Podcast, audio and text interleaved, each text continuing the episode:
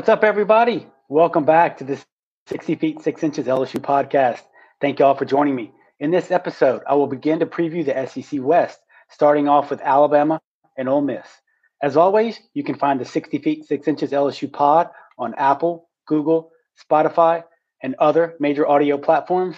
If you are viewing this on the 60 Feet 6 Inches LSU pod YouTube channel, please make sure to like, subscribe, and comment. On Twitter, the account is at 60FT, 6IN LSU Pod. That's at 60FT, 6IN LSU Pod. Make sure to follow and hit that notifications bell as well. You don't want to miss out on all the content that's still to come before the Tigers take the field at Alex Box Stadium to kick off the 2023 baseball season. If you missed the last episode of the pod, I previewed Missouri and South Carolina from the SEC East. I predicted a sixth place finish for the Missouri Tigers, going 9 and 21 in conference play. I predicted a third place finish for the Gamecocks with a 16 and 14 SEC record. So a little bit of a sleeper there in the SEC East. Of course, that episode is linked on the Twitter account, either podcast or YouTube form, and I will do the same thing once this episode is complete. So let's get into it. First up in the SEC West Tour is the Alabama Crimson Tide. So in 2022, as y'all know, we like to do a quick review. Last year, Alabama finished 31 and 27. They went 12 and 17 in the SEC. They finished sixth in the SEC West, and their season ended in the SEC tournament. No regional appearance this year for the Tide. In terms of some overall 2022 team statistics, hitting, they were eighth in the conference with a batting average of 279. They were last in slugging percentage. They were second to last in on base percentage at 362. They were 13th out of 14 teams in terms of runs scored, 10th in hits, 13th in RBIs. Look, I've said it before. You can see where I'm going with this. I've said enough stats, but they were not a very good hitting team last year over in Tuscaloosa. Pitching for 2022, they were eighth in the conference in team ERA with a 4.63 ERA, seventh in opponent batting average, 12th in the number of batters that their pitchers struck out, they gave up the six most hits, but interestingly enough, they gave up the fourth fewest runs and earned runs in the conference, but they gave up the most home runs. So a little bit of interesting uh, contradiction there in terms of their numbers. One thing to note is Alabama's probably always going to give up a lot of home runs just because of the ballpark they play in. Very similar to Tennessee's ballpark. I like to call them a bandbox. Just think of a little bit bigger high school ballpark, and that's what Alabama and Tennessee roll into every home series. When you look at their fielding numbers, they were fifth in the SEC with a fielding percentage of 981. They also committed the second fewest errors in conference, so very impressive. And to put that in perspective, LSU had twice as many errors as did Alabama last year. So overall for 2022, not a good hitting team, at all. Pitching was very average, but they could play some good defense behind them, so to, to help keep uh, some of those runners at bay. Looking ahead to 2023, as y'all know, first we'll look at the schedule, both non-conference and in-conference. They are ranked by Division One baseball, coming in at t- number 20 for the 2023 preseason rankings. They have a three-game series with Richmond at home to kick the year off. Then they have an interesting road trip. You don't see this very often from teams from the South, but they're going all the way out to Malibu, California to face Pepperdine. I've heard that's one of the most beautiful college baseball scenes in the country, overlooks the Pacific Ocean. So hats off to you, Alabama, for getting Pepperdine on the schedule and making that road trip. When you look at their SEC schedule, they have very tough games right out the blocks.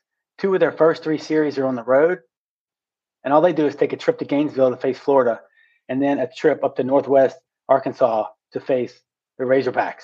So at Florida, at Arkansas, first two out of the three first weekends in SEC play. Then they have a really tough four game stretch towards the end of the year where they face LSU, Vanderbilt, A&M, and Ole Miss in back-to-back weekends. LSU, Vandy, A&M, Ole Miss, all top 10 teams if you look at the majority of preseason polls out there. When you look at their transfer portal, how did they do in the portal this year? They had four players ranked in the top 50, so very impressive by Alabama.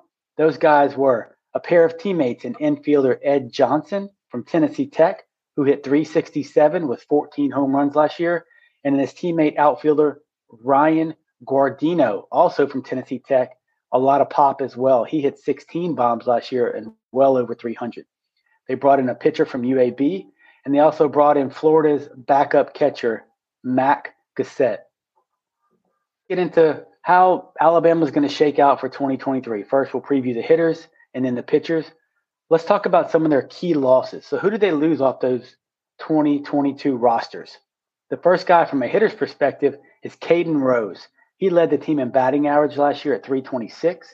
Then they lost their power hitting third baseman, Zane Denton. He actually transferred to Tennessee, so he'll be staying in the conference. He led the team with 13 home runs, 48 RBIs. He hit 263 on the year. He struck out a lot, a big power guy, a lot of strikeouts. He led the team with 67 Ks as well. And then to follow that up, they lost Owen Diodati, who had eight home runs on the year. But they do bring back some nice returners. When you look at the infield, they bring back first baseman Drew Williamson, hit 301 with nine home runs and 47 RBIs. They bring back their shortstop, a little spark plug, Jim Jarvis, and they also bring back another infielder in Bryce Eblin. To go along with those infielders, I usually lump in the catchers, so they bring back their starting catcher as well, Dominic Tamayo. He hit 289 last year. So when you look at the infield side of things, the Tide did a good job you have three starters coming back to catcher, and then I'm sure Ed Johnson from Texas Tech will slide into that. Excuse me, from Tennessee Tech will uh, slide into that infield rotation as well. When you look at the outfielders, this is where the most experience comes from, in my opinion. You have two starters back, two guys who really led the way last year for the Tide. You have Andrew Pinckney. He really makes these guys go. He's going to hit in the middle of the order. He hit 303 last year with 14 doubles and seven home runs. And then another outfield starter you had that is back this year is Tommy Seidel. So he hit 302 on the year. They bring back a part-time starter in the outfield as well. His name is Will Hamiter. So you look at those three guys with Hamiter, Seidel, and Pinckney, and I'm sure Pinckney and Seidel are already penciled in. Then you bring in another Tennessee Tech transfer, Guarandino. So that outfield's stacking up pretty good, in my opinion. But I think what's really going to make this team run this year, and they have the potential to surprise some of these other kind of quote unquote SEC powers, is their pitching staff. When you look at the number of games started last year for Alabama, so that was 58 games started, they bring back every person who started a game in 2022. Their biggest loss occurred in their bullpen. So who did they lose? They lost closer Dylan Ray. He had eight saves on the year and 18 appearances. And then they lost Brock Guffey, who led the team with 20 appearances and a 3.82 ERA. So they lose Ray and Guffey out the back end of the rotation. But what they didn't lose, they didn't lose anybody from their SEC weekend rotation. So in 2023, they're bringing back Garrett McMillan, 16 games started, 86 innings pitched. Jacob McNary, 12 games started, 72 innings pitched. McNary had a 6 and 2 record. And then they bring back left handed pitcher Grayson Hitt. He had 14 games started, 60 innings pitched with a 4 and 3 record. They also bring back another guy who started a lot of games from the last year, another left-handed pitcher, Antoine Jean, five and one with six games started. So you look at that. Friday, Saturday, Sunday, boom, they're locked up already. Now they also return some middle of the rotation guys, some midweek guys. They don't have a ton of eye-popping stats, but they had a lot of experience. So these three guys right here averaged 16 appearances in 2022. These guys are Leger, Holman, and Furtado. So you can see why a lot of people are bullish on Alabama this year, while they're ranked in the preseason top 25 by a couple of different polls.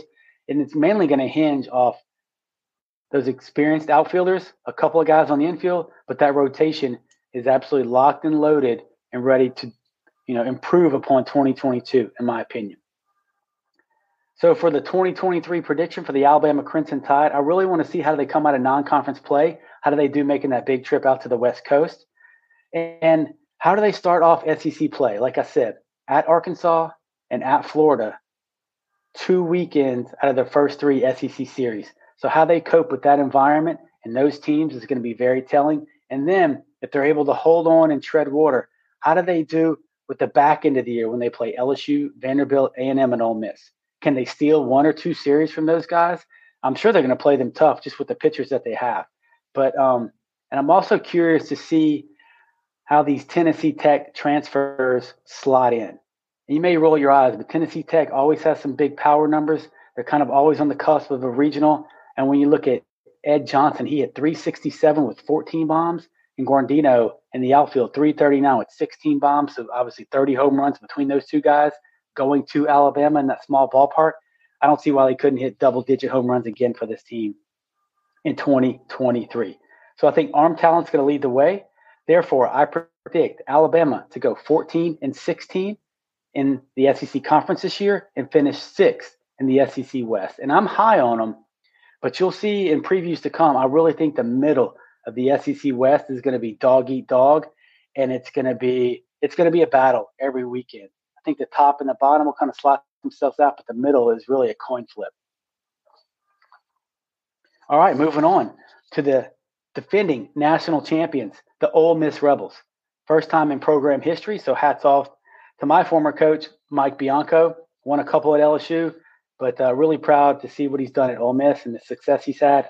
Obviously, I know it's one of LSU's rivals, but uh, put that aside, I'm happy for my former coach. So he did a lot for me in my career. So to finish up 2022, obviously we know they won the College World Series. They went 42 and 23, 14 and 16 in SEC play, which is good for fifth in the SEC West. They actually lost the SEC tournament playing game. A lot of people didn't think they were going to make a regional, but lo and behold, they went to Coral Gables. They won the Miami regional. Then they go to Southern Miss, and they win the Southern Miss regional. Once they get to the College World Series, it was almost like the SEC all over again. They beat Auburn, they beat Arkansas twice, and then in the finals, they swept Oklahoma. So just a banner year for Ole Miss and a team that's been kind of on the cusp and on the edge. And a lot of people were starting to chirp, but in the end, they get it across the finish line and win the College World Series last year. 2022 team statistics, when you look at their hitting, they could swing it and they had a lot of pop. They were only ninth in batting average, but they had a high slugging percentage at 489, which is good for fourth in the conference. Third in RBIs and in runs scored, uh, they hit a ton of home runs last year. They hit 108, which is good for fourth in the SEC, but they did strike out a lot, which probably doesn't surprise you. You know how it is nowadays in baseball. High power numbers, a lot of swing and miss rate, high strikeout numbers from those hitters. When you look at the pitching staff, they were really the top three or four in a ton of categories. So hats off to that pitching staff last year. Fourth in the conference in ERA, fourth in opposing batting average, they struck out the second most batters in the SEC last year, third in saves with 18. So very impressive what they did in terms of a staff. And you really saw those guys hit their stride really after the LSU series. In terms of fielding, abysmal. They were not good in fielding. They had the 12th worst fielding percentage in the conference at 972. They committed the third most errors, and they actually turned the least amount of double plays, which is surprising when you see who their shortstop second baseman combination are and the fact they're coming back for 2023. So I'll be interested to see how their defense plays out this year. When I look at their schedule, you know, they're preseason ranked by base, by every poll out there, but there's some disparity. You know, D1's got them fourth, college baseball, collegiate baseball, excuse me, has got them sixth, but then they're 24th in another poll. So they're ranked just with some varying opinions. In terms of their non-conference, they basically play a whole Big Ten slate. You know, after the non-conference, they may be able to declare themselves Big Ten champs. They play in the Cambria Classic in Minneapolis. They play Maryland, Nebraska, and Minnesota. And then they play a three game series with top 15 team in the majority of the polls.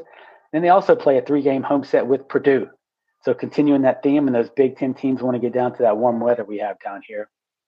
When you look at their SEC schedule, it is crazy. They have a six game stretch where, where I don't know if this game stretch like this in the entire country. Ready for this? At Vandy, Florida at home. At A&M versus Arkansas. Arch rival state, so they're at Starkville, and then they have LSU coming to town. So once again, at Vandy, Florida at home. At A&M, Arkansas at home. At State, LSU at home. That's going to be nuts. I don't know how much the non-conference schedule is going to tell them about themselves, but I know that uh, that that six-game stretch is going to tell them a lot and tell Mike Bianco and his staff you know, if they're ready to roll this year, there that's for sure.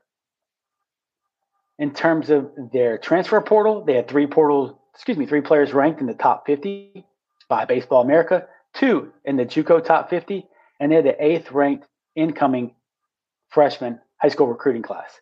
Some big time transfers that they had, they grabbed Ethan Groff from Tulane, a big power hitter. He hit 404 last year with nine home runs and 35 RBIs. They also grabbed a first baseman from the Big Ten to replace Mike Elko, who left. That is Anthony Calarco. He's from Northwestern. He hit 325 with a lot of home runs. He hit 13, so another power guy. They grabbed Ethan Leger, who started off at Nicholls, then went to Delgado. Leger, 15 stolen bases, hit 399 on the year. And then they grabbed a left-handed pitcher from Division Two Indianapolis. But last year, all Xavier Rivas did was go 7 and 0, a 2.24 ERA, and 128 Ks. Now it'll be interesting to see if that he can translate that success into the SEC. Obviously, a huge jump up in competition, but some pretty impressive portal guys with Groff and Calarco, and then Leger filling out the infield. Now, when I look at their hitters, I, they lost a ton when it comes to hitters, especially in terms of leadership, experience. They were really kind of an older team last year, a senior laden team, not only hitting wise, but pitching wise too, which we'll get to. But 49% of their home runs and 55% of their RBI production just went out the door. They lost Kevin Graham, 335 and 11 bombs. Justin Bench, 316.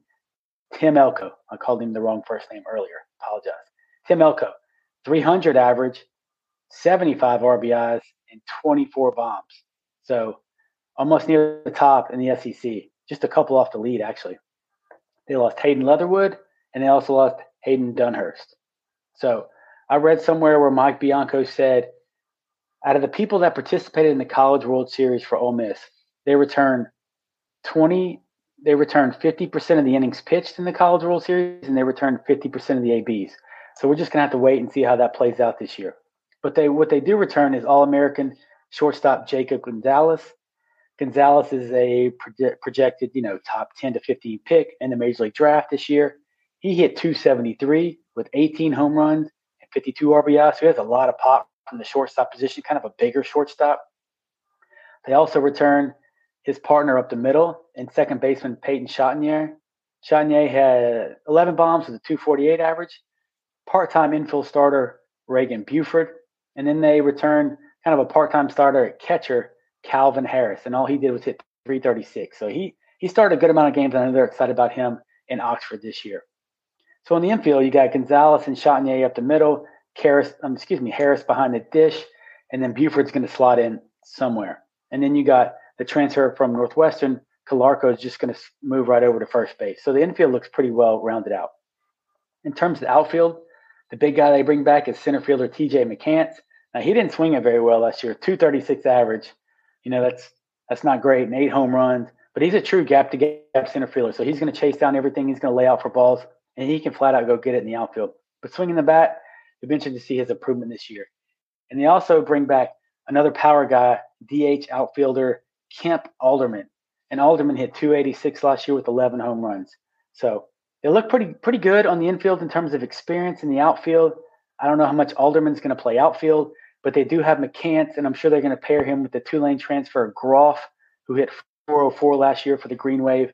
So they look they look pretty well rounded. And obviously, those guys are coming back off a College World Series, so they have a ton of experience. But my concern for the Rebels is what does their pitching staff look like?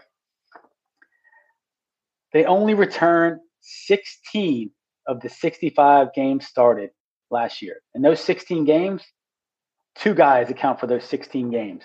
So if I'm a Rebel fan, I'm worried about the pitching staff. This is outside looking in, but when you lose Dylan DeLucia, Friday guy, Derek Diamond, Sunday guy. John Gaddis, Jack Washburn, ton of experience, ton of appearances. And then they lose the shutdown closer they had in Brandon Johnson, 24 appearances, 12 saves. That's a huge piece off the back end. That dude was fiery, emotional, a big time leader, and amazing stuff. And when he came in, he just slammed the door. So I don't I don't know how they're going to work it out this year with the pitching staff, you know, and this is why. Because yes, they returned their ace, left-handed pitcher Hunter Elliott. Freshman last year, as a sophomore, he's going to move into the Friday night role. Last year as a freshman, five and three with a 2.70 ERA. Truly impressive for a freshman in this conference.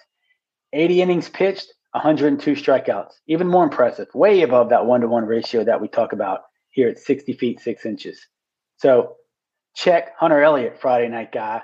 Then I'm sure the Saturday guy will probably be Jack Dougherty, 17 appearances. He did start four games last year. So between him and Elliott, those are all their starts coming back. 44 innings pitched, 61 Ks for Dougherty. So good stuff. Mason Nichols is back for 2023, 21 appearances. Josh Mallitz, 17 appearances with a 1.45 ERA, 31 innings pitched, 48 Ks. And I mentioned him because he looks like he could slide into that closer role vacated by Brandon Johnson. So the big question mark to me is you got Hunter Elliott. Do you slide Dougherty into the Saturday role? And if so, does Xavier uh, Xavier Rivas, the D2 transfer, who is left-handed, does he slide into the Sunday role? And if he does, how does he handle that role? Everybody knows Sunday is just an absolute free-for-all in the SEC. It's all hands on deck. You know, last year we had a starter go one out on Sunday before they made a pitching change. So it'll be interesting to see how Coach Bianco handles that staff. Who's going to close the door for them, and who's going to get the ball to them? You know, you can only rely on Hunter Elliott so much. They're going to have to have other guys step up. 2023 prediction from me over here at 60 feet six LSU pod. I do have some concerns with this team potentially in the mound. Obviously, I just went over that, but man, everybody is very excited about them. But I'm kind of the contrarian here. I think Ole Miss is a little overhyped, and I think they're a little overrated. I know they bring back Gonzalez and Chatagnier, and they bring back McCants and Alderman, but none of those guys hit over 300, and some of them did have double-digit home runs.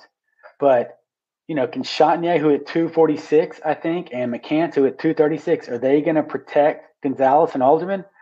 Or are you going to assume that Groff, the Tulane transfer, and then Calarco, the Northwestern transfer, are going to protect Gonzalez and Alderman? That's my concern. But from a pitching perspective, who's going to who's going to carry the water besides Hunter Elliott over there? They're going to have to have some guys step up and take on bigger roles than they did last year. And also, you can always ask this about teams that just came off a national championship. How hungry are they? Did they work just as hard in the summer as they did before? Did they push themselves just as hard in the fall? Do they get a big head? They got to know they have a target on their back. Everybody's going to be gunning for them. Just ask Mississippi State from the previous year. It didn't do go, go too well for those guys in Starkville in 2022. I just I can see things going a little sideways in Oxford, especially with that six game stretch of Vandy, Florida, A&M, Arkansas State, and LSU. If the pitching doesn't show up, I mean, you're looking at one and twos right there across the board. I mean, can you get more than eight wins out of those series? I I don't know. I don't know. So with all that being said, this isn't necessarily a hot take, just my honest opinion on Miss. I have a ton of question marks. Therefore, I think they're going to go 15 and 15 in the SEC this year and I pegged them at finishing fifth in the SEC West. There you go. I said it. I am down on the Rebs this year, not buying all the hype. So that's going to do it for the SEC West preview of Alabama and Ole Miss. Thank y'all for tuning in. As a reminder, like, subscribe, comment to the YouTube channel. Follow me on Twitter at 60FT6IN LSU Pod. This pod will be available on Google, Apple, Spotify, all the other major audio platforms. On deck, Continuing with the SEC West preview, we have Auburn and Mississippi State. Until next time, stay safe, and as always, go Tigers.